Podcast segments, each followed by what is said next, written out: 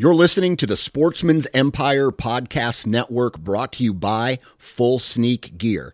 Check out their entire lineup at fullsneakgear.com. Also, be sure to check out our entire stable of podcasts at sportsmansempire.com. New from Moultrie Mobile, the Feed Hub offers first of its kind cellular connection and control for nearly any spin cast feeder on the market. When used with the Moultrie Mobile app, you can monitor feed and battery levels, run feeders on demand, receive alerts when feeders are clogged, and remotely adjust feeding times. The Feed Hub is ideal for anyone who maintains feeders. Remove the guesswork and save time by planning feeder maintenance before you drive to your hunting property. For more information, visit moultriemobile.com. You're listening to the Sportsman's Nation brought to you by Go Wild. Go Wild is one of the fastest growing social media applications for your mobile device. It's an app, right? And uh, similar to Facebook or Instagram, it is a place for outdoor enthusiasts to meet and share their passion for the outdoors. So, for more information, go to the Google Play Store or wherever you download your apps and download the Go Wild app. Or you can visit timetogowild.com for more information. Let's get outside. It's time to go wild.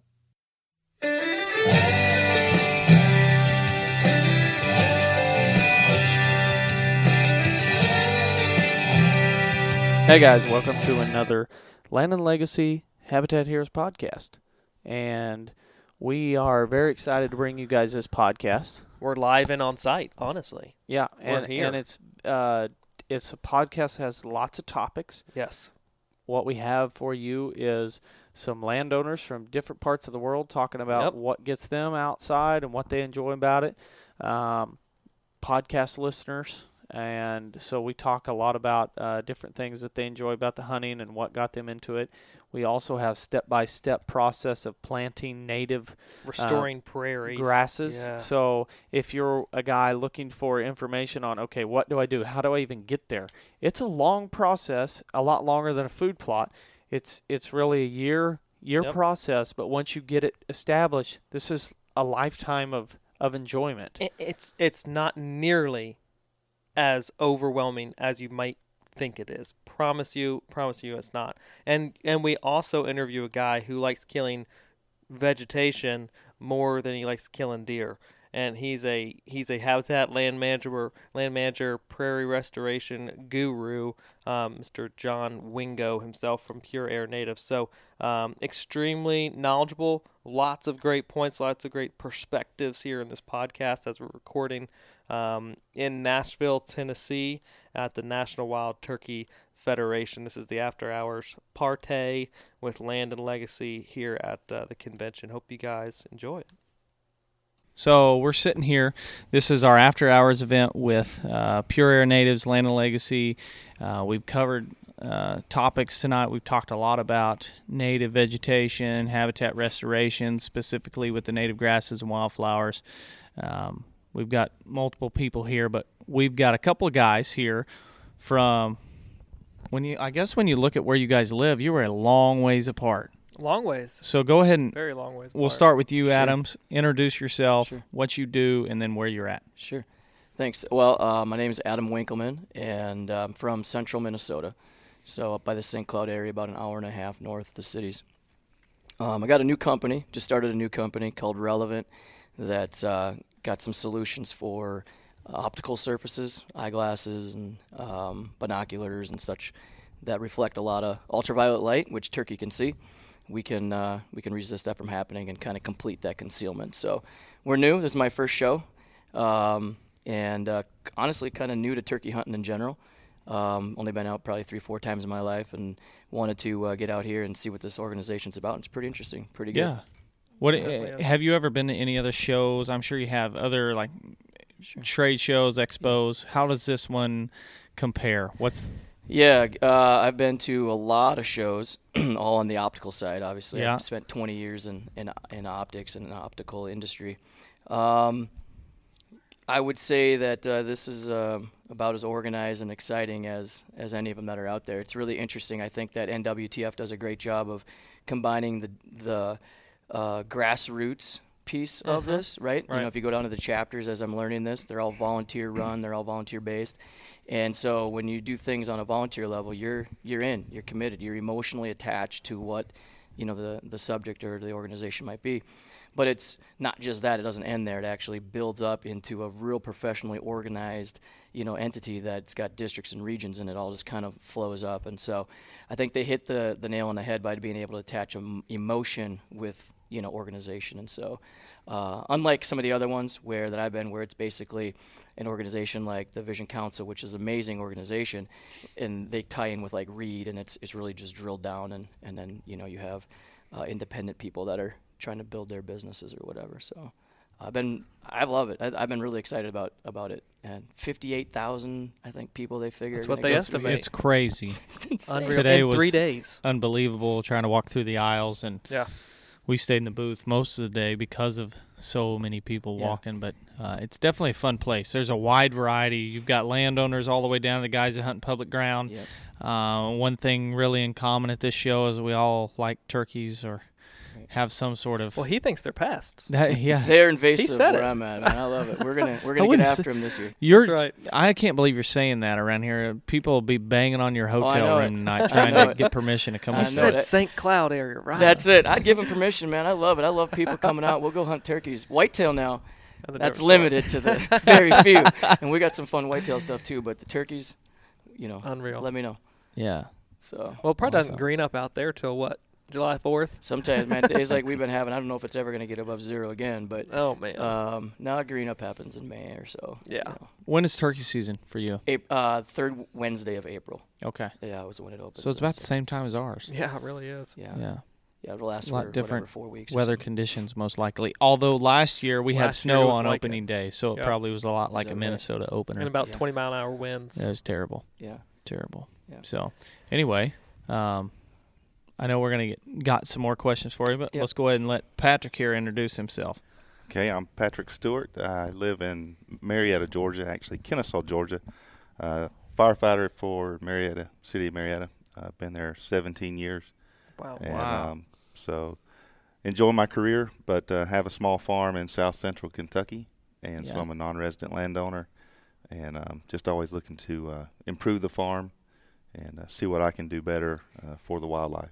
Wow. I, I I guess you told me that today. I hadn't even thought about it, but that, that appreciate you being a firefighter and all the other firefighters out there that listen and Thank you. Uh, yeah, that's so.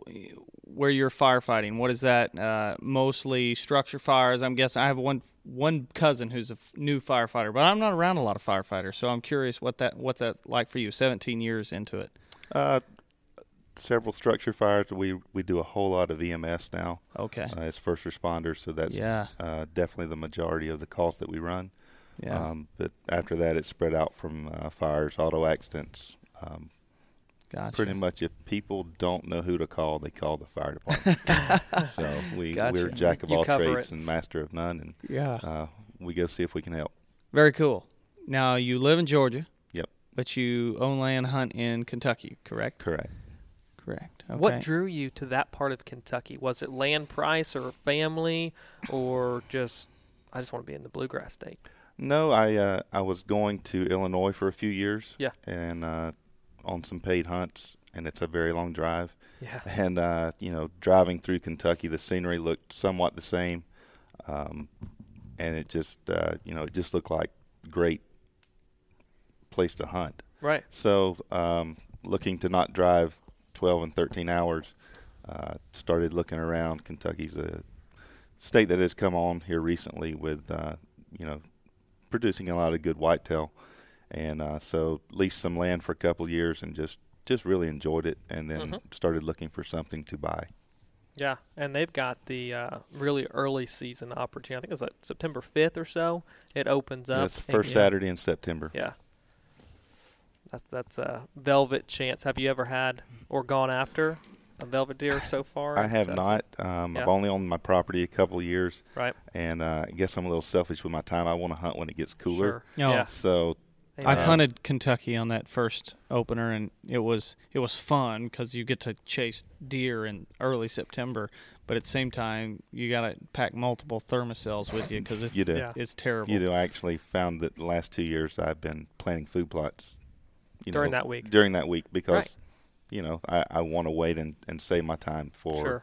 for hunting when the weather's a little different. Yeah, Right. Gotcha. I- So is this your uh, first experience at National Wild Turkey Federation I National think Convention? this is my fourth or fifth. okay. Uh, came several years, uh, five six years ago. We came a few times, and then the last two years I've been able to bring my, my two boys, my wife, and um, they they enjoy it. It's it's a madhouse, but uh, yeah. It is. yeah, they were they were out there. My two boys, each of them wanted to uh, to buy a mouth call today, so we uh, joined in in all the noise making. and, um, so um, it was uh, it was interesting. Yeah. I think actually when your boys came by the booth, he They were practicing. they were practicing. Yes. Yep. uh, did not Yeah. sound like turkeys, but um, I tried to teach your youngest the trick of hiss like a cat. That's like the very basic. Like once you can figure out how to hiss like a cat, then you can start making those noises Roll a little over. bit closer to a turkey, and then just break it up into the rhythm of a turkey. And there you go. You're calling them. yeah, you were you were teaching them much better than I was. walking with them through the aisles, I think I told them to put it up several times. Oh, that's But, uh, funny. I do remember last year in turkey season, you were talking about opener, uh, and it snowed. Yeah. That was the youth Mhm. season um, Okay. for Kentucky, okay. and it was cold. yeah. Yeah. So I think it was the Sunday morning. Uh, I had both my boys out, and it was like in the 20s.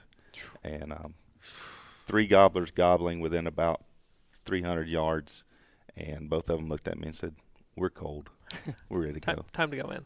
I'm like, "You're kidding, right?" But, so no, but uh, yeah, that cold weather Yeah. was tough on the kids last year. It Oh. certainly was. It certainly was. It was tough on us. I'm not gonna lie. It got. Yeah. It was cold that opening morning. And we've talked a lot about our childhood. Like we had terrible boots, terrible clothes, froze. Oh my gosh, so cold. And so yeah, it sounds like you introduced them the same way my dad Yeah. introduced me. Hey, I don't care. You- You're cold, but we're here, so That's enjoy it. yeah. Oh man. So you guys, uh, both listen to podcasts. What is it about land that is kind of the the addiction? What what is it for for you? What draws you out there? I mean, for me, it's it's uh, it's just so peaceful. I just love the whole thing. There's a number of different reasons why um, I enjoy our land. We were really blessed to have a couple hundred acres that we're able to, to manage and work, and, and there was work to be done with it. And and I think that's part of what I really enjoy is actually I, I love growth. I'm an entrepreneur by sort of spirit. I've had a business and sold that, and I the company that I worked for, you know, we built another business inside of that. And now I'm doing this again, and I have this addiction to like seeing things grow and build and and I don't understand it because it's like getting your butt kicked every day. and so I don't know, I guess I like abuse, but um, the same is true with the land. You know, I just really, really, really, really like looking at the map and just agonizing over it and thinking about how could I make this better and well, that was stupid. I shouldn't have never done that. Now how do I fix that when you know you got established stuff and I was able to put it into CRP and a cost sharing program and stuff and so some of it I can't.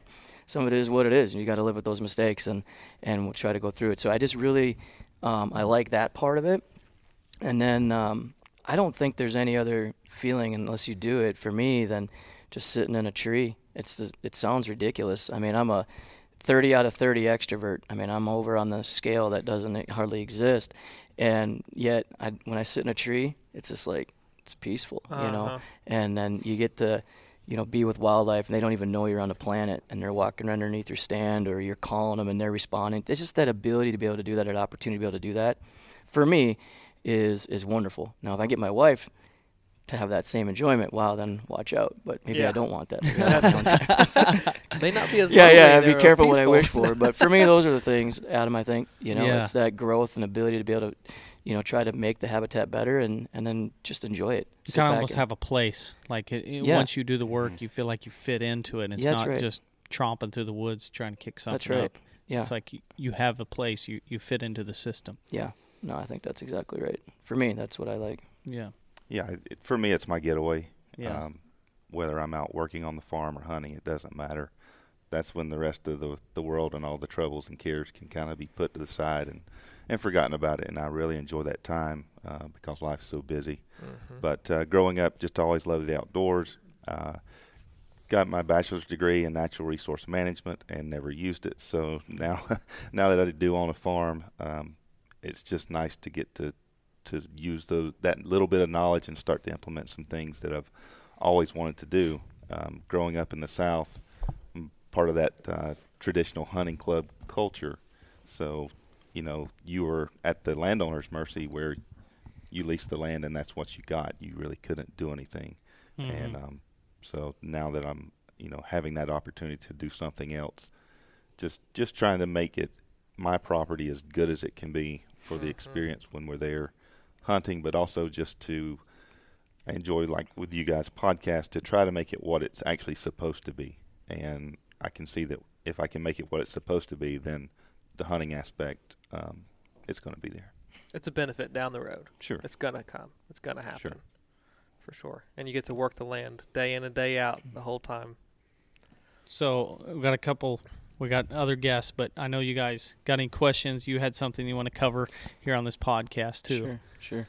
You know, for for me, I have a question that I've been trying to get, and it's it's been a bit of a struggle trying to really get answers out there on the on the web. So I figured, you know, That's dangerous. That's where all the truths age. are. That's where the truth is. Yeah. Well, and I'm sure inside there there is a lot of the truth, right? But I'm having a hard time discerning the difference between what it is and and, Right. and openly I'm I'm not a farmer. I'm not new. I um kind of like you, you know. I wanted to be a DNR. Actually, I was what my my whole plan was to go to Bemidji and and go to school there or whatever. And then I met with the counselor and they told me the classes I needed to take, and well, I just wasn't ready for that. So we, uh, I've always tell people that I was never smart enough for college, and I was too much of a coward for the military. So I just joined sales. I went into sales, and and and so I um, I studied. I've been kind of studying all this stuff and trying to learn it and whatever, and try to figure it out. But we have a huge issue on our on our property. My uncle and I have adjoining properties, and and it's with water hemp, and we are really really struggling with trying to figure out what's the solution to this? It, that I, I mean i understand i think how we can probably beat it up over time and and that's great and that's good you know with different techniques and stuff but i want to pound it now. And while i do that build out a plan for you know a sustainable a solution uh, because everything we've tried is uh, is failing and uh, it is big and it's a lot and it's invasive and so And any a- suggestions you have on That's that That's a would be- topic that we discussed here at our event tonight. Was you know when you look at water hemp, it's one of the many species we have that's built up this resistance Yeah. to glyphosate. So Right. a lot of our Roundup Ready soybeans, you're starting to see these invasives that just come back and come back, and it's almost like the spray, or it- it is the spray just has no effect. And we talked about changing that over out of a out of a glyphosate tolerant bean or a Roundup Ready bean to a more uh, different bean. Use a different herbicide, a, a Liberty Link, or and you talked about using dicamba. Sure. We've seen where areas of the country that have had horrible water hemp switch over to Liberty Link, knock it out completely. But another step with that, and it also helps the helps the land is including cover crops with that. Right, so you okay. start getting this breakdown of Sure. of cover crops to kind of serve as a weed mat the next spring as you come back to plant the beans. Yeah. And doing that, you start weeding it out to literally weeding it out to where there's not nearly as much water hemp.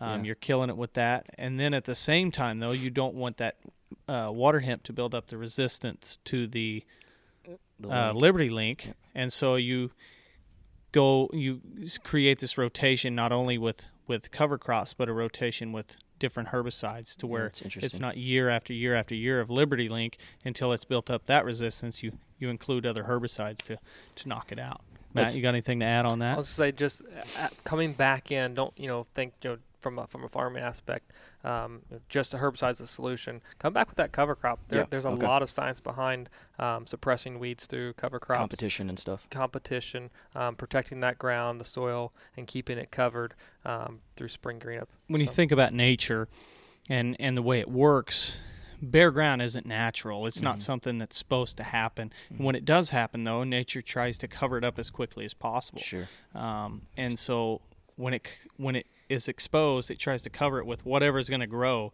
and so every time you disc the field you've got bare ground which it doesn't want and so then you plant your beans but you have spacing in between the beans Yep. and it's trying to get something to cover it up and Yep.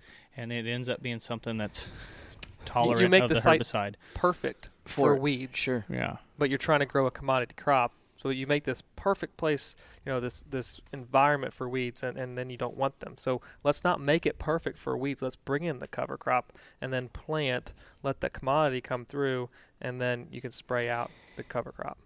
I don't know how much time you want to spend on it, but like, do do you see like a, what's the sequence of it? I mean, is there a pre-emerge process to you know, um, where does that whole sequence fall into play, or do you just hit it Let's just jump it? in in January one, and last last fall you planted your cover crop. So January one, you've got you've got wheat and turnips or whatever whatever's consistent Snow. of the. I have snow. You have snow. January one. I have you have snow. snow, and underneath that snow you have cover Great crop. answer. Okay. Yes. Okay. Going, oh my gosh, I can't wait till spring. That's right. It's Um, herbicide. It's a de-icer. Actually. Yeah. yeah. pre-emergent is de-icer it's salt um, and so then you fast forward and you get through the melting of the snow and you Yep. get into the more warmer temperatures you see that cover crop start growing you start seeing it really expand and, and flourish and then it gets about time for planting season and you terminate that cover crop um, and it basically as it's terminated it starts to fall down and lay flat on the ground. At that same time you probably come in and planted your your crop. And so you have this cover crop now laying on the ground. You drill right through it and planted your beans and that's just a the cover crop is now your native your not native but your natural weed barrier, barrier. and protecting putting armor on that soil to where there's not Yeah. exposed soil wanting causing weeds to want to grow You, you don't have that beneficial weed environment at that point anymore. Right. and Just and so skip you've got step. months of that decaying and decaying Mhm. and decaying and at that point you've got the beans growing up to now hopefully they've, they've canopied out Sure. so there's shade on the ground so there's no need for something to germinate and try to protect that soil That's good. then you go into the fall and you've harvest the beans and you plant your next cover crop yeah Or let the Keep deer something, or, Yeah. or or do that, but Yeah. just keeping something an active root system in that ground the whole time Yeah. yeah It's good. that you want so right. between cover crops, commodity yeah. crops. and, and so like in your area part of the world it's cereal rye is a hugely It popular cover crop and Yeah. so that's one of the big ones where it doesn't take a lot to grow it can grow in a little bit colder temperatures but it's still in the spring it grows five six foot tall and then you lay it over Very and quick. You it's terminate that and then you just build into or just, yeah, plant into it that's again. right Got Yeah. it. so Good. hopefully that helps Spray and It did. smother. Yeah, that helps a lot. What's that? Yeah. Spray and smother. Yeah. yeah Yeah. you got anything patrick Yeah, I got a question. Uh, uh, as a non-resident landowner, you know, there's a lot of things that we cannot do that Yeah. a resident could do, uh, especially uh, save my farm, for instance. Um, like I, I, I want to get some type of income off of the open ground, yes and my land is rolling. Uh, Yep. I've l- had several farmers look at it. It's just not conducive to row crops yeah um, and it was an old cattle farm. Like I said, I can't be there. Don't really want cattle on my property all year. So hay is a consideration. yeah Um, I know what we think about Bermuda, or not Bermuda, but fescue hay. and uh, but outside of that, um, what would be your suggestions? Maybe if you were looking to uh, to have some income off of a hay crop. So when it comes to hay, one of the things we always uh, usually recommend is try to lean more towards alfalfa hay, or at least alfalfa heavily involved in a, in a Not in just some straight sort of fescue. diversity. Yeah, Right. fescue is the last thing we Sure. want. You can Um, add in red clover, white clover, even if it's orchard grass with lots of alfalfa and red clover involved is even is better um, but an alfalfa crop is is kind of the goal with that or there's other i mean there's other options to make money we just recently were finding out about agroforestry where people are planting um, trees to kind of uh, to make an income off of but for you, if you're in an ag kind of area where there's hay involved, I would say lean towards something like alfalfa or orchard grass and clover mix, or hopefully a straight. Um, you see a lot of guys just planting straight alfalfa. As much as we hate monocultures, that's kind of the popular one that you can make some nice money off of. Sure. And from a forage standpoint, it's extremely attractive. Turkeys, deer, early season um, is going to be incredible over alfalfa fields. Okay. Very good. Yeah. Well, we're glad we're glad you guys joined us tonight. Thanks for having us. Um, and I know we t- we talked about Matt and I were just as much. It was more of a conversation than a seminar because we had so many great things in the room and with the knowledgeable guys people with pure air. yeah. Pure Air here. So I know we're I'm excited to get them back on he- or get them on here and we can talk some of the actual steps, Right on. nitty gritty of planting natives. So appreciate you guys. yeah. Yeah. Thank thanks you. for having us. You bet. All right, next up we have some employees of Pure Air Natives who haven't been on the podcast before. Um, Pure Air Big fan D- of Sawtooth and Oaks. A little bit of an inside joke for people. Uh, we were at, at the show. We're still here at the National Wild Turkey Federation convention, and we saw a handout of Sawtooth Oaks and and, and Chinese chestnuts. and Chinese chestnuts. Yes, um, from a, a a place that should know better. We'll An just say that. anonymous location. They but should know better. People. Yeah. Yeah, and so you guys big into native grasses and wildflower restoration projects. John, you want to introduce yourself? How long you been here? What you what your what's your role at Pure Air? At Pure Air, I am uh, more of a consultant. Okay. Um, I work more on the DJM, the installation, the co- the uh, contracting side of the business. Um, like I said, Pure Air, I'm more on the actual field identification, going Mhm. out with clients, doing some installation type work. That's That's your role. that's, That's my bulk. role. Um, Do you go by uh, Jonathan or John? John, John. typically depends on. But that name's already taken, so you have to go with Jonathan. Yep, depends on who I'm standing next to. And if they're mad at you or not. Yeah. Jonathan. Yeah. So Nick, Yep. Um, I've been with DJM for about three years now. Uh, I'm a foreman, foreman, like he said. Um, do the con- do the uh, contracting side for Pure Air. You know, installing the prairies, Mhm. um, the TSI work, um, erosion control, and stuff like that, and concentrating on the the habitat, making sure that it, it is the way it needs to be for uh, for the for our clients, not only private but for the conservation, for the Corps engineers, do a lot of work for the government agencies like that. So So be- between the two of you, you guys and DJM and everything, what are some of the, the typical projects that you guys have going on, or your you know most popular types of projects that you that you work on throughout a given year? It it does vary a little bit by Mhm. time of year. So this time of year we're working a lot in timber stands, uh, removing invasives like honeysuckle, autumn olive, um, tree of heaven is big Mhm. around us in the city. Um, you guys, I, I think everything's all invasives are big around you guys in the city. Every time we drive through St. Louis, it's just like, like, shut your eyes because it's, it's- nothing but bush honeysuckle and Except for the one heaven. driving. Except for the one driving, and then you just try to the tunnel vision it because you don't want to look around. it is pretty terrible, especially our roadways. Yeah. You know, I Oh. feel bad for anyone that's driving through our state that actually knows what they're looking at. Mm-hmm. So, um, Mm-hmm. and there's, you know, we understand there's limited funds Sure. uh, to take care of that, but if we could, we'd do it. oh you yeah. know. yeah. It's it's hard to watch. It is very hard to watch it. Oh, it's so frustrating and it's sickening. Oh man, and uh, roadways. I mean, you drive I seventy from St. Louis, Kansas City. There's some beautiful prairies right there in the median, and with all kinds of encroachment of non-natives and other invasives, and it's happening right in front of our very eyes. Yeah. Um, but just not many of us know it's happening. hmm Is that what would you say? What does the majority of your your year look like? Uh, well, That varies. Um, we haven't yeah. got one straight answer out of these guys. So, with working for DJM, that's the hardest question I've ever been asked. that- Um, that's a true statement. What do I do? Huh. It's an ecological service, yeah. We do, like I said, the mayor. We focus on the prairie restoration, the ecological type work.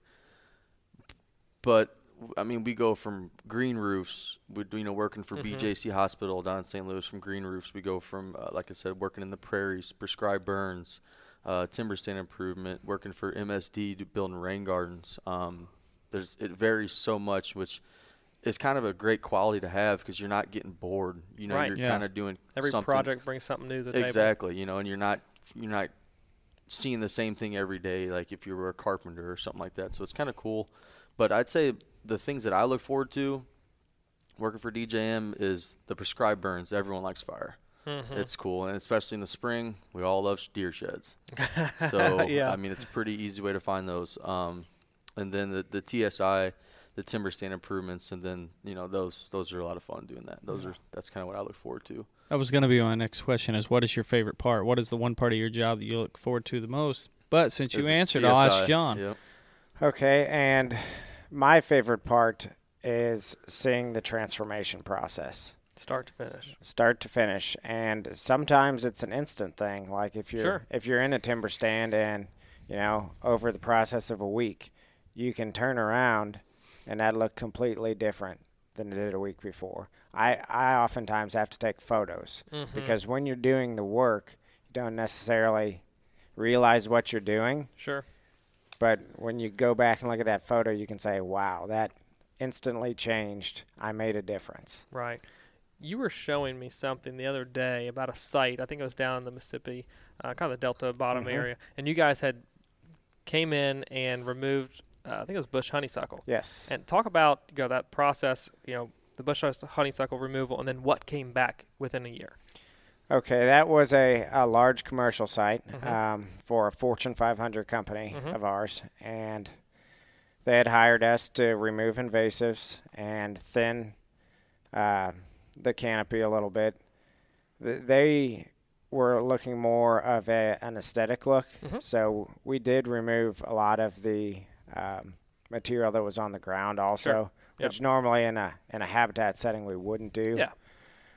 Um, but in the process of removing all that material, we opened that forest floor so much that natives that may have been dormant for 10, 15, 20 years had had instantly came back the next spring and it made made for some awesome pictures. In that particular case, there was just rows of Virginia bluebells that came back Mhm.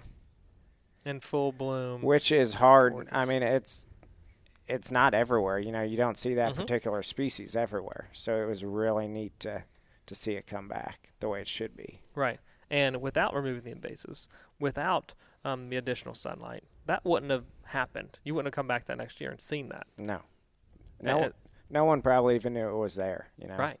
Right. And just and that, I think that that brings you know the important factor of what we talk about all the time is you know doing this work you kind of have a you know an understanding of you know, a goal of where you want to get to, um, but you never know what that seed bed has got in Mhm. store and exposing it. You can be pleasantly surprised, and it's kind of a treasure box. It And, is. and it, yeah, you're opening up a package on Christmas morning. You don't know if it's going to be a beautiful wildflower or native grass or whatever it's going to be. Sometimes, and this is a question we get a lot. Well, if I open it up, all I'm going to get back is an invasive. Mm-hmm. Well, yeah, but if you don't open it up, it's always going to be the same, if not declining. Well, it will be declining. It's just going to get worse and worse. So if it is an invasive that comes up, let's just we'll come back and ki- and get rid of it too, and then we'll see what we have coming back. Yeah. So sitting on our hands is not the way to do it. No. And No. uh, and on that particular site, erosion was also a very big issue. Mhm. And I'm sure you guys have talked about it before about the the fact that honeysuckle does not provide any erosion control at all. no, with there's Yeah. very little leaf cover underneath them. yeah, and the fact that we were able to get a native establishment that very next spring is already going to start improving that process. And the root system on bush honeysuckle is terrible. hmm It's one of those that you, I mean, even at almost a five foot tree, you grab it and yank it out of the ground. It's terrible. So Yeah. that's awesome. Virginia bluebells. hmm What's been the rarest of rare that you've found? That that's a tough question. Um, Because that's always the most exciting thing for me is you do this work or you you see all these acres and acres and acres, and you find that one flower, you're like, I do not know what that is. yeah, and you have to go look it up. so- Have you ever cried over a flower? don't answer that. No, just, just don't don't do it. oh, I'd have to think about that. Um, and I'm not as good as we have one employee that does all all the actual um, putting the mixes together and all all the background work behind Mhm. everything at Pure Mhm. Air. And he's like an encyclopedia. We call him. We Right. when we have a question about a plant, we call him. Oh, what's his he- name? I think I've uh, met him. Trevor. Trevor, yeah, that's right. Yeah. So Yeah. I defer a lot of questions to Trevor when I don't know things, because there's there's some It's hard plants. to keep up with. It is. I mean, there are thousands, Thousands of species and thousands. Um, in every individual state. You know. hmm and he knows every single one of them. That's how, incredible. but he does. Yeah. So that's a really hard question to answer because I defer a lot of those unknowns to him. Right. Um, I know for us, one of the most exciting ones, there's been two in the last year. um, and I'll credit my brother with one of them. Um, both of them actually, because he's the one who found them and told me about them. Matt and I we went back and found them, but we had this uh, small and it didn't register as glade and i say that with air quotes because it didn't register in, in the uh, the state agency um, site index map mapping software but everything points to it being a glade it's rock outcroppings uh, a lot of glade sensitive species um, and then there was cedar encroachment and so we actually did a government program and we removed the cedars drastic amounts of sunlight came down and went back and here's this plant growing around and and we're looking at it and we're like that's the, that's the craziest that's a weird looking plant. It ended up looked like a milkweed, but it was a vine, and uh, we narrowed it down to where we believe is Baldwin's milk vine, which hasn't been registered in USDA uh, for that county, Douglas County, Missouri. So we're we're still unsure, but we believe it's probably that. Um, and then after a timber harvest, closed canopy forest timber harvest, all kinds of sunlight, and we saw one of our native uh, Honeysuckle. honeysuckles come up, and we hadn't seen in the area ever. So, really cool for us. Now, you guys are super big hunters. We've been talking about hunting, you know, in the booth the whole weekend. Um, you have some opportunities, probably through the job and everything, to be able to hunt prairies. Not that many people hunt prairies, especially from a whitetail standpoint. Um, tell me a good hunt over a prairie because we know, we, and we're always talking about, you know, how this system's so beneficial and this and that. Like, what is it truly from a hunting standpoint like hunting that prairie? You know, and quality of deer we're talking about because you guys have shown some pictures. It's pretty, pretty awesome. Well, with with deer hunting, it's the, what I tell my my friends and people that I clients that I talk to. When you think of a prairie, it's more of a bedding. Mhm. So I try to stay out of the prairies Mhm. when I'm hunting, just because that's their sanctuary. That's where they Yeah. want to be. They'll come out when they want to eat, when they when they roam. But I, me personally, I stay out of prairies. Now, walking through prairies, I've never seen so much deer activity. You know, the the bedding, the the trails. I Right. mean, it's like New York City running through there. There's trails going everywhere. I'm like any any of the tall, the the the blue stem, the Mhm. Indian grass, anything like that, or the switchgrass at my farm. It's unreal the deer activity that's in there. Like I said, I try to stay away from it just because that's their sanctuary. Right. But it's un it's it's unreal how the activity that runs through. I'm sure you've probably seen it, but when you use prescribed fire and you come back and you're looking for sheds, you can see the trails. Oh yeah, Mhm. they're they're green. They're already Yeah. green because there's nothing there. it's there. matted down. Yeah. Yeah. You, John, Okay. Jonathan? Yeah, and your dad's in the room, so like you John. said, it's uh, when when I talk to people about it, it's it's a little different because if someone asks me like a question about timber hunting, I'm like, I, I don't know. Like, I I've never hunted hardwood timber. That's it's just a completely different thing to me. Uh, but I, I was, I think I was telling you a story about hunting in northern Missouri and it's it's literally like hunting out west if you get into hill ground that has you know large establishments of prairie and you can spot and stalk deer and I've Mhm. had some some really good results with that and it's just neat to see the way they move through a prairie Right. um, yeah I have had a lot of success hunting through prairies and I think it's just because um, I feel like it's almost easier to pattern a deer um, in a prairie. You can see how how they're moving from the the bedding source, like he said, Mm-hmm. if it is the prairie, into the food source, which could also be part of that prairie. You know, maybe a Sure. different setting, a different height, a different height variation in that prairie.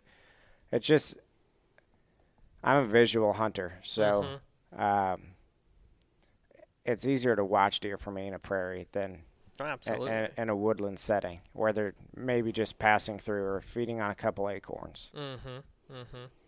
very cool. And you you shared a hunt. Basically, I guess it was rut and buck chases doe. You cut them off. You you know you spotted them. Made a made a plan, cut them off, and it's the biggest buck you've you've killed, right?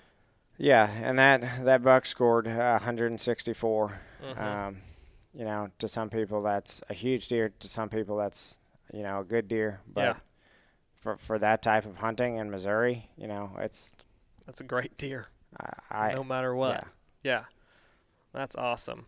I I think uh, there needs to be more stories told about you know the prairies and the wildlife, Mhm. um, the hunting in and around them, because not many people have the opportunity to, and we're trying to get more out there, trying to get more from because response from hunters and land managers, you know, and it boils down to success, success Mhm. around them. We talked about turkeys this afternoon.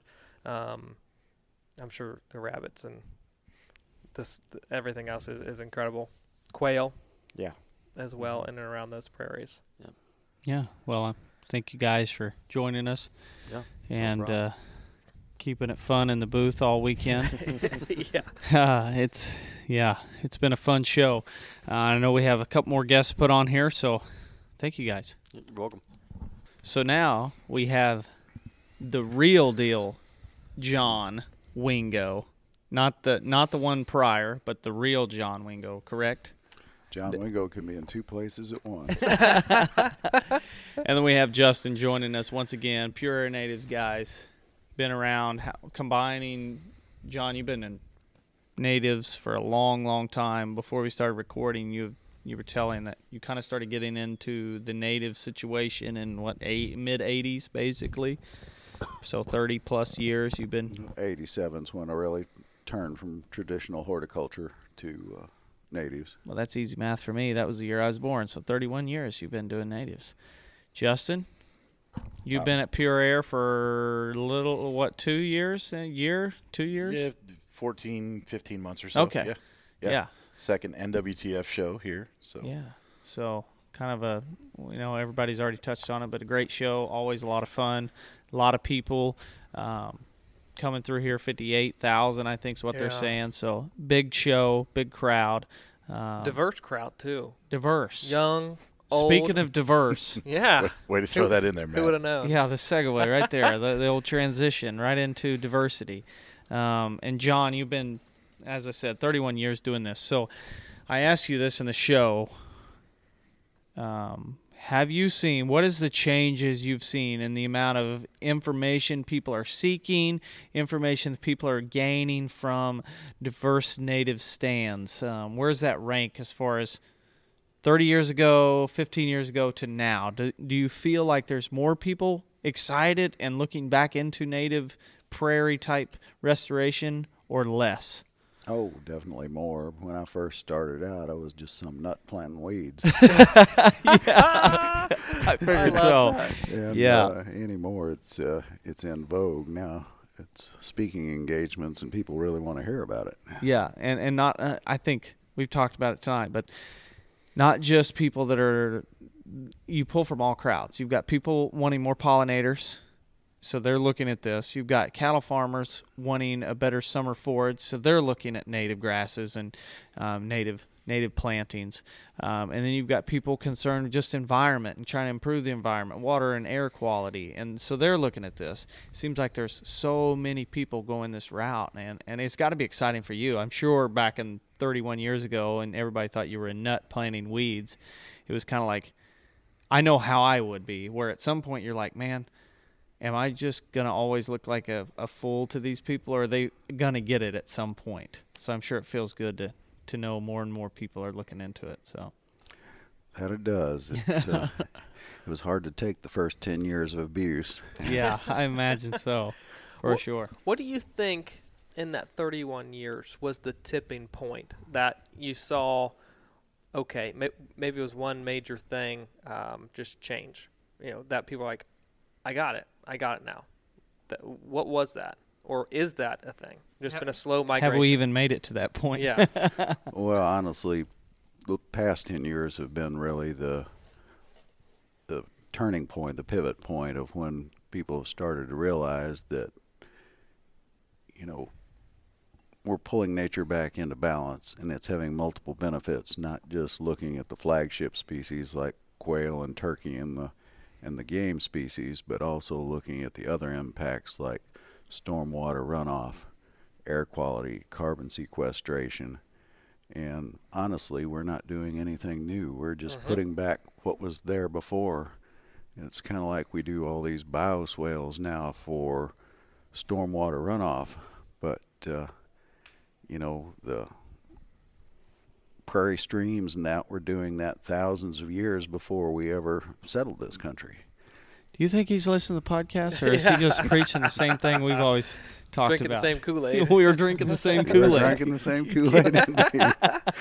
oh, that's all. So it's probably very frustrating for you too when you're talking about the erosion control. People are doing this, and you see people put uh, like turf grass in the waterways.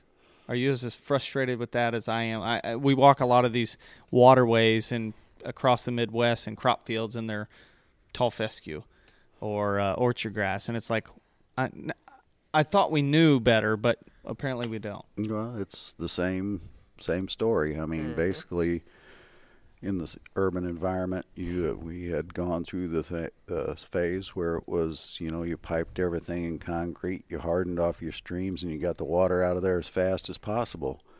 But water velocity is our our That's enemy. the issue. Yeah. And uh, fescue is great for water velocity. If you want to make a waterway out of uh, tall fescue, why it lays over and it sheets water just like concrete. Yeah. And uh, so the scenario is the same on both ends. You're you're moving water faster, but you're moving all your assets, your topsoil, your debris, your pollutants are all going down to the Gulf of Mexico quicker. Yep. Yep. Oh. I think it sounds like basically the research is what's out there now. About that, you know, 10 years ago, we really started to study it and figure out, oh my gosh, what we had before is actually what we need now. And would you agree with that? You know, when the research really started to come out, people's eyes just opened up. Well, pretty much, and it's the same way with prairie restoration. Uh, you know, everything prior to 10 years ago was all anecdotal. There's data now. People have opened their eyes now, paying attention, and just analyzing the problems we have. We're actually reverse engineering things. Is what we're doing. Yeah. You know, we've we've got the problem. We're just now recognizing it. Yeah. Well, I know we definitely want to cover this, and before Yeah. we forget it, or before we get on, because I've got multiple questions to ask. Sorry, Justin, Hey. you've been on here before. You're just going to be here to kind of help guide and keep him in line, right? Uh, yeah, that, I, I don't know how much I'll be able to do that, but yeah, that, I'm I'm just here to hang out.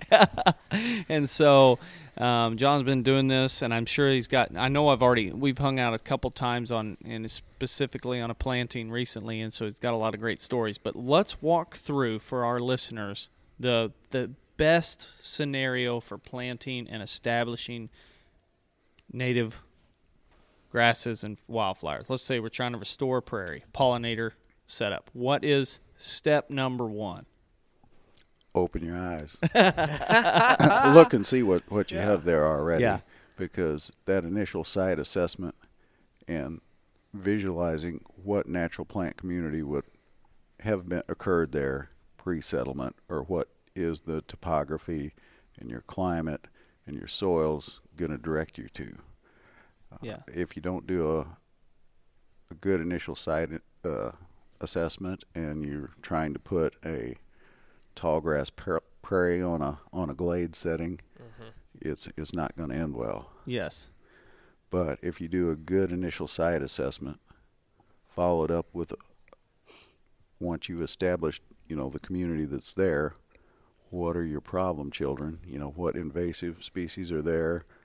What sort of weeds are you expecting in that seed bank? Like, has it been an old pasture and it's Yeah. gone to seed year after year with quite a bit of uh, non-native species seeding into that soil? You're going to have built up a, a seed bank of those, and looking around at the adjacent properties and what's in the fence rows can kind of give you a good clue to what you're you're going to face after you kill off your fescue or whatever that predominant crop was there before. Uh, preparing a good plan for dealing with that in advance and doing, you know, at least one full season of preparation to eliminate some of that seed bank in the soil. Because, like, if you've got a fescue pasture, the fescue is allelopathic, so it suppresses a lot of species from coming through it. And when you kill the fescue, you get that flush of whatever is in that seed bank below that. It's kind of like a bad Christmas. You know, you, you don't know what present you're going to be brought, but it's going to be a surprise. Being prepared for that, then following through, doing a good job of eliminating your competition on the front end is, is step one.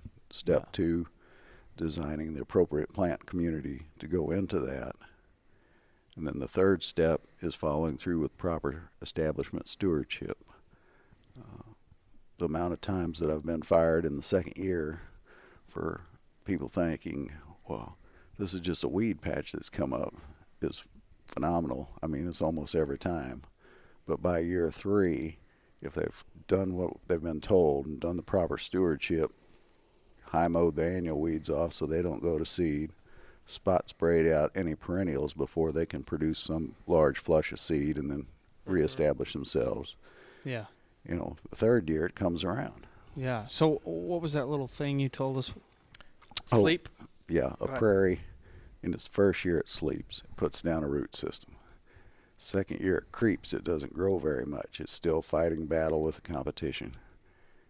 Third year it leaps, so it finally starts to look like what people expected in that first year Yeah. because nobody's got the patience to wait three years. it, it's it's tough. It- Yeah. it's tough sometimes because what we deal with all the time when we're talking about food plots and this and that, that's pretty much immediate results. Two weeks later, hopefully, you know, you're getting some some sort of germination. And it's not Instant that- gratification. Yeah, you know that that's what we search for. Uh, it's just based on our culture these days. But you know, we're going back into something, or you know, looking at history. It takes time to get this stuff to develop, and we have to take our mindset out of instant gratification when we're planting something that is going to be established for so long if we do the right maintenance.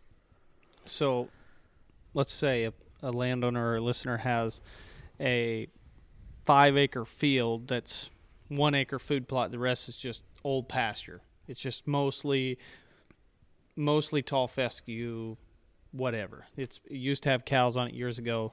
Now it doesn't. It's a hunting farm. How can they establish diversity, diverse natives in, within that stand? What are the steps? Of course, we're going to assess and see what natives, what was their pre-settlement, what the best stand would be to establish.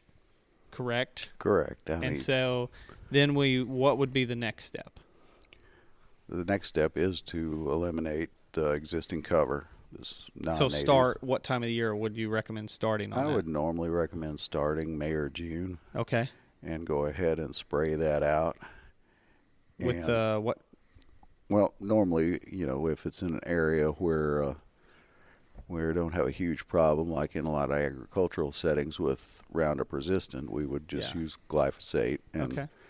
And I'm really trying to put him in a box here and, and make him uncomfortable because I we're trying to get answers out of a very a lot of variables, Yep. and so we'll just try to humor me. How about that? yeah, Humor well, me. well, looking at that old pasture, I'm going to expect to have to do an extensive cleanup Yeah. because it's not like row crop ground where a lot of that weed seed bank Mm-hmm. has been worked out of the soil and killed off over time. Yeah. So it's built up a, a fairly decent seed bank Yeah. of, of cool season invasive Yeah. and not and just normal run of the mill annual weeds.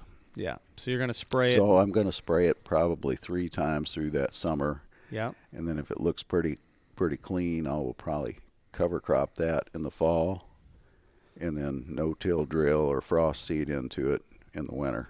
With your in the- natives. with my natives in the dormant season. Yeah. Because most of your natives are smarter than I am. They're not going to throw all their chips on the table at once. Uh, and to get the best bang for your buck, they need a lot of cold, moist stratification where they go through oscillating, warming, cooling, and freezing and thawing and get some moisture in there to break down that seed coat. But they, even with perfect stratification, they don't all germinate at once. There'll be some stragglers that'll. Prairie always hedges its bet. You know, mm-hmm. it doesn't Yeah. put all its cards on the table at once. So, you know, I want to get as much of that to germinate as I can in that first year. But my expectation is I'm going to see things that second year I didn't see. And there are some species that won't express themselves for five to six years if you're going in with a, a diverse native mix. wow. When you talk about cover crop, um, we've talked about this before the podcast.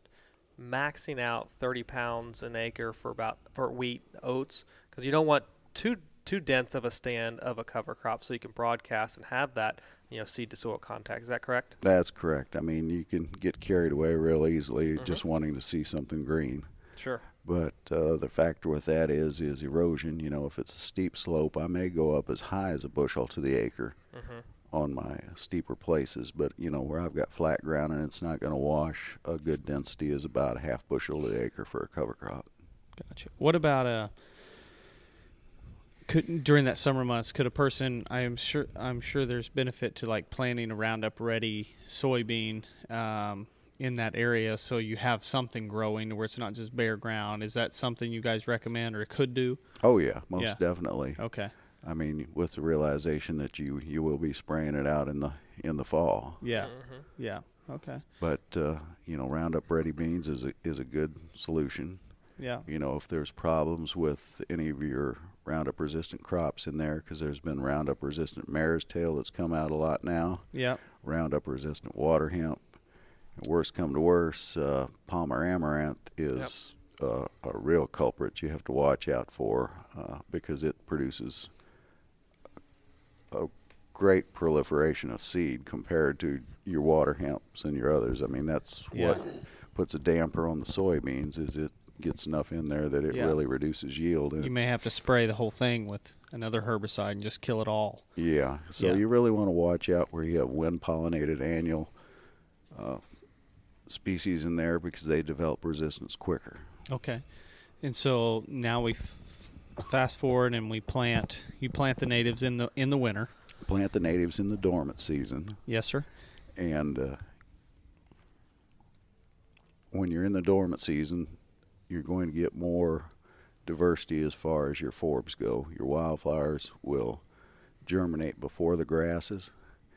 And if your goal is grasses, I normally recommend that people bump up the quantity of grasses if they're doing a dormant season planting because a lot of those will be suppressed in that seeding, uh, planting in the dormant season.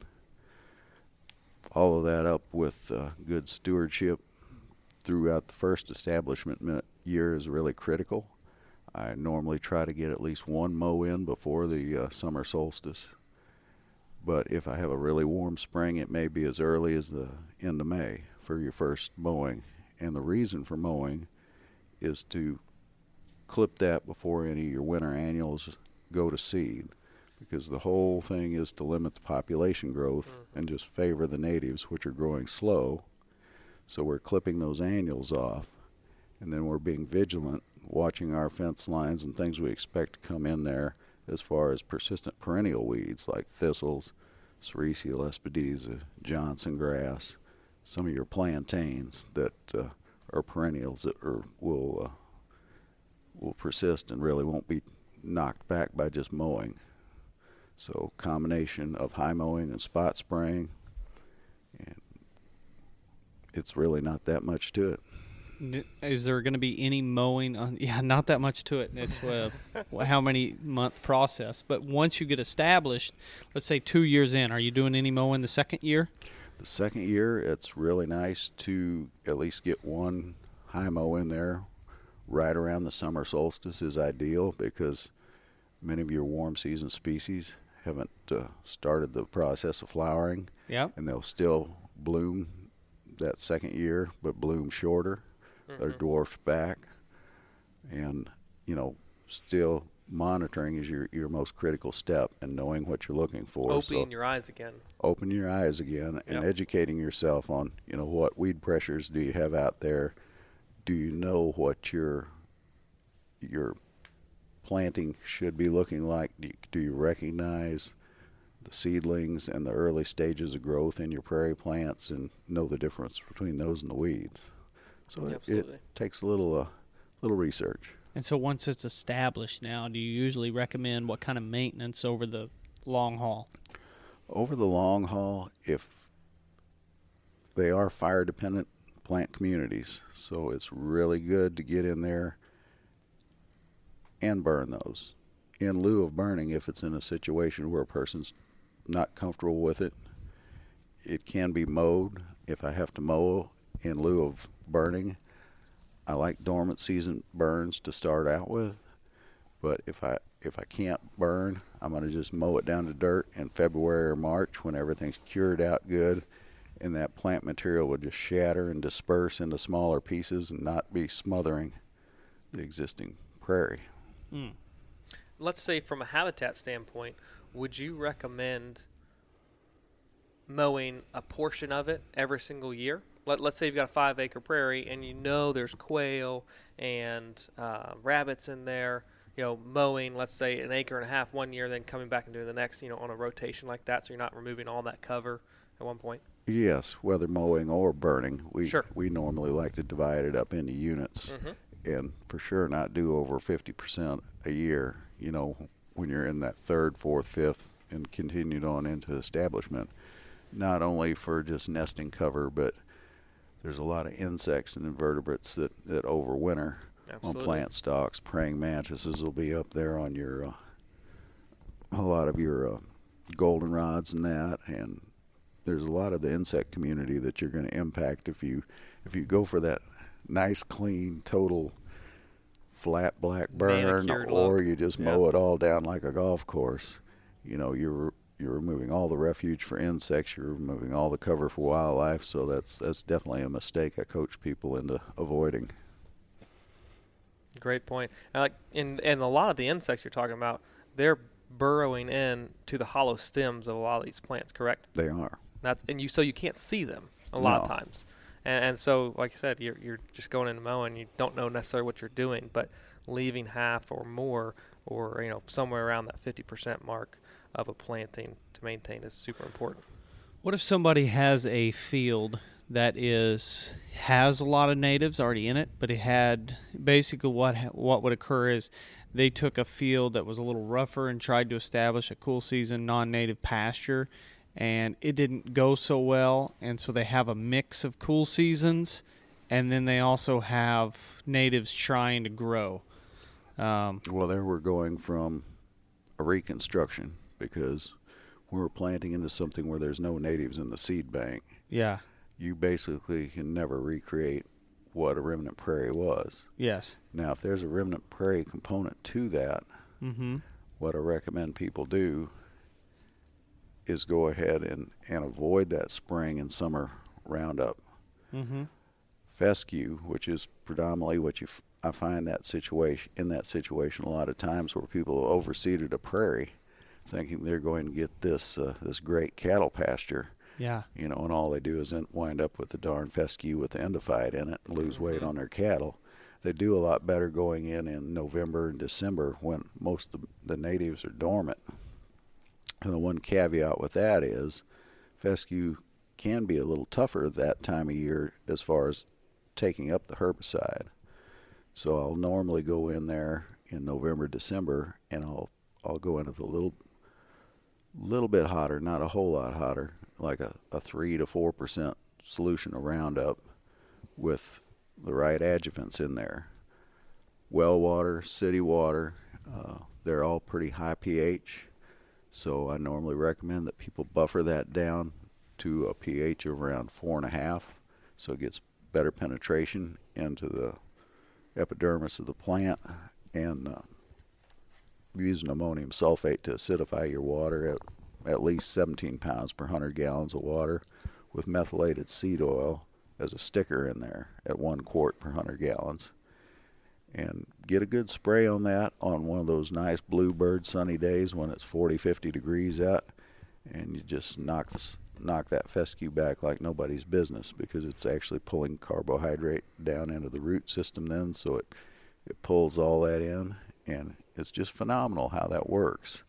It actually works on the bush honeysuckle too. We've gone in on invasive control in woodlands with a helicopter and put down that same spray solution over the tree canopy.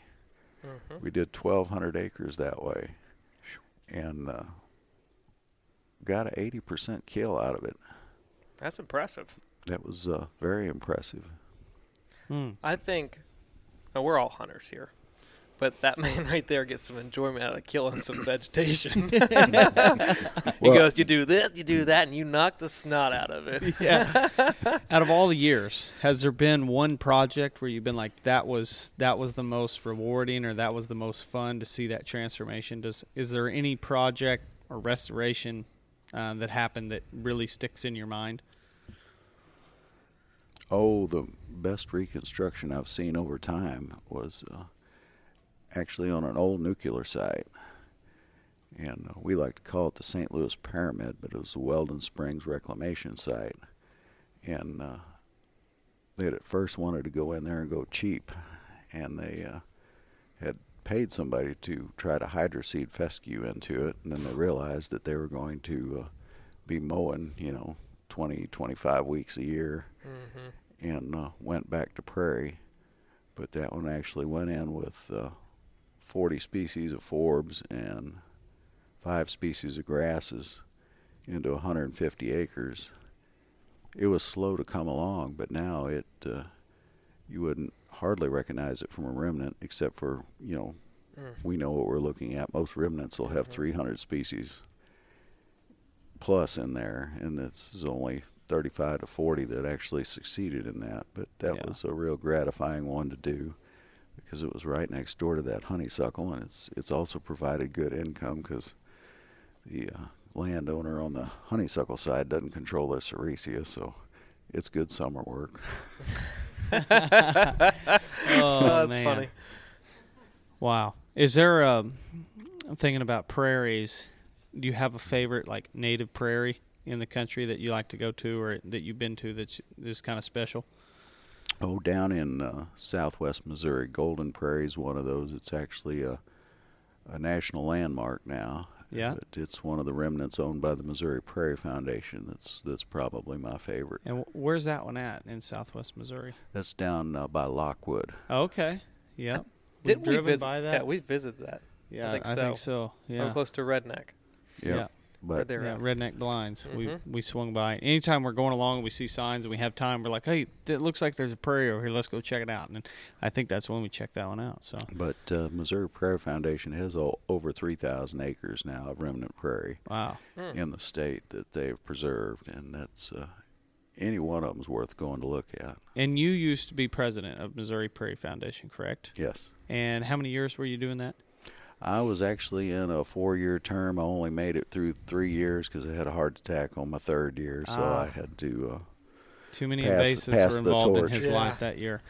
yeah, I got Oh. the best of him that third year. Sericea was really coming on strong.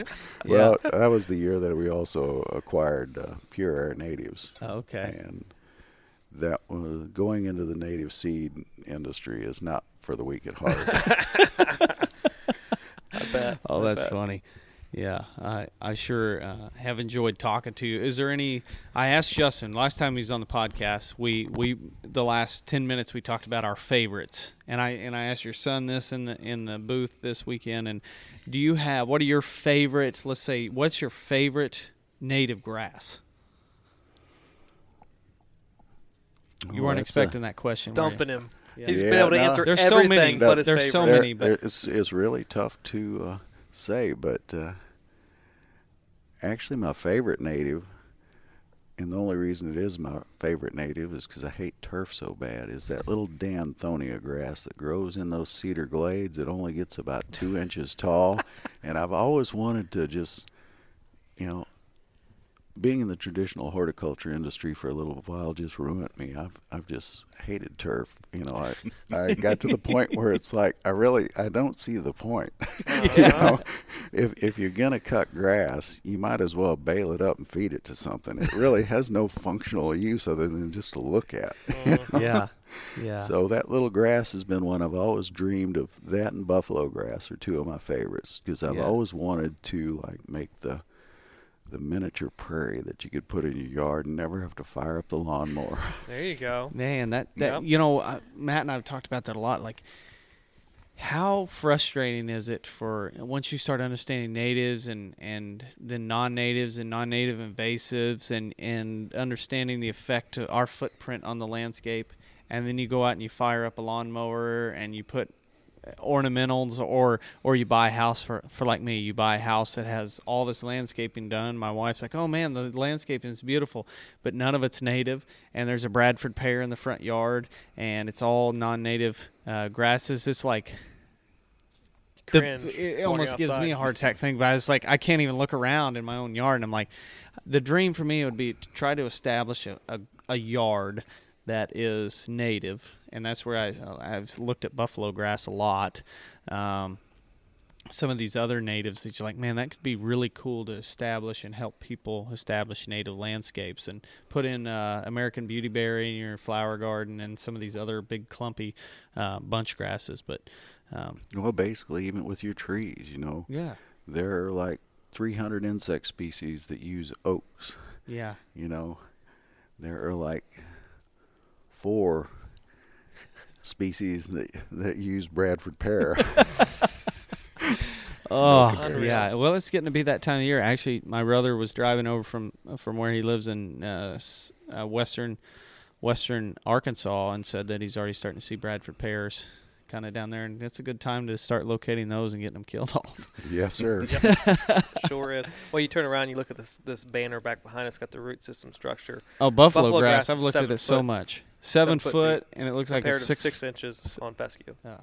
And and not only that, but buffalo grass looks like it's six inches tall above above ground, and then it's six foot below ground. Mm-hmm. It's like the iceberg. Yeah. Yeah. So, um, man, I, I'm trying to think. Of, there was if there's any other stories or tips. Favorite tips. forb. Oh yeah. w You talked about grass. What's your favorite forb? Oh, I, I really enjoy seeing that first part of spring when the Indian paintbrush comes out. That's, Yeah. Yeah. that's also a fascinating one because it'll just drive. We also do a greenhouse operation, and that will just drive you batty trying to grow it because it's a semi-parasitic species, and you have to grow it on, on with something else that it can parasitize. Otherwise, Mm. they'll germinate, they'll come up, they'll get a nice little plant going, and then they die. Huh. So have you ever been? I'm sure you've been to Glade Top Trail. Yeah, Yeah. and we were there. We turkey hunted there last year, like the f- one of the first or second week, and second Indian week. paintbrush was everywhere. It's just beautiful. Um, just a that's a uh, that's a place I would encourage everybody that's passing through Southern Missouri to check out because it's it's a really cool place to see. So Indian paintbrush. I don't think anybody's Yeah. ever said no, that one I on haven't this heard one. that one. Yeah, yours was uh, Justin. You said what did you say? I know it. I know it. I know it. Hold on. Um, it's blue. Let's see how see Uh, how Oh, much you guys are Aster. Yeah, n- It's something aster. New England. New England Aster. Aster. Yeah, New Yep. England Aster. That's right. Yeah, and I said like ten because I can't ever narrow it down. Right. So, yeah. Anyway, uh, Justin, you got anything to add to uh, John? You pretty much put the headset on and listen to him talk. So Yeah, you know, I, I, I get to do that um, regularly, and and uh, you know that's always fun. Obviously, you know he's he's uh, he's been doing this a long time, so I uh, I shut up and listen and learn Yeah. some stuff. So, and I know uh, to paint a little picture for the listeners too, you guys were just about fighting over who gets to ask the next question over there. So you guys are pretty excited too to, to talk to John. So that was fun to see uh, for me. But uh, no, I just want to uh, thank you guys for, for being with us this weekend and and uh, you know coming and doing this seminar with us and um, Nick and Jonathan and Debbie's here helping and John Wingo and you know we've got a lot of uh, a lot of experience and expertise in our booth uh, this weekend and really helped out a lot and you guys being there to uh, chat a little bit. You know the hats, man. You guys, you guys got some good looking hats, man. I, I do need to, I do need to throw in a, a quick little shout out to uh, to one of our employees back home who uh, chose to go wine tasting instead of uh, coming to the event with us. So, Brandon, I'll make sure I pick you up a hat before Yep. we come back. So, yeah. um, just know that uh, we're all going to be teasing you for quite a while on He that. won't live Yeah. down the wine tasting Nope. ever. Public knowledge now. But no, Yeah. no. So, uh, thanks for thanks for hanging out. I, I with got to us and- ask and one more question to John. Please. He's so much around prairies his whole the last 31 years. So, what's the most? I know you got stories on it. You have a story like interesting find in a story or in a prairie or um, basically any kind of old stories that uh, revolve around the prairie. You got anything that comes up like on an establishment or stuff you've found in a prairie, like on some of the old prairie remnants, like a, a bird? How many bobolinks have you seen on prairies? Do you, have you got to see many bobolinks? Oh, they're on just about every MPF prairie. Uh, I like the scissor tail flycatcher. Mhm. Okay. They're Yeah. cool. That's, that's uh, And we haven't covered that one on one of our little No. profiles. That's definitely. I saw one the other day or back in the fall, and I'm like, we need to cover Like when they that sit one. there on that barbed wire and just no. Scissor Yep. tail flycatcher. You know, I grew up in Mansfield, Missouri, which was mostly cattle pasture and uh, timber, and bad on both parts. And first time I ever saw a scissor tail flycatcher, I went to. Brother was playing baseball uh, west of Springfield, Missouri, which is kind of in that area that Henry Schoolcraft talked about. You know, starting to see the tall prairies on, uh, standing on the stirrups of a Right. of a horse. And the first time I ever saw that flycatcher, scissor tail flycatcher, it was like, what is hanging off the back end of that bird? it just was like that was something out of National Geographic. I'd never seen it, so that definitely is a cool one. Um, that that I think a lot of people should check out. So anyway, I think we're good. yeah, I Man, don't even appreciate know what time everyone. we on. I don't even know. Don't matter. almost We're scared to rock and rolling. So no, I appreciate Hour everyone, 14. Pure Air and Yeah. uh, NWTF. It's been a great weekend. Everyone coming out uh, this evening too. How can they uh, talk to you guys when they're planting, um, starting to establish or think about planting this stuff? What? How do they sure, get in touch? They, they can get in touch with us uh, through the email address uh, sales at pureairnatives.com or give us a call 636 uh, 357 6433. Perfect. There you have it. I have no idea how to memorize that. When he rattled that off, it sounded like way more numbers than a phone number. But whatever, maybe it'll work for him. Anyway, guys, hopefully you enjoyed it. We'll catch you next time. See ya.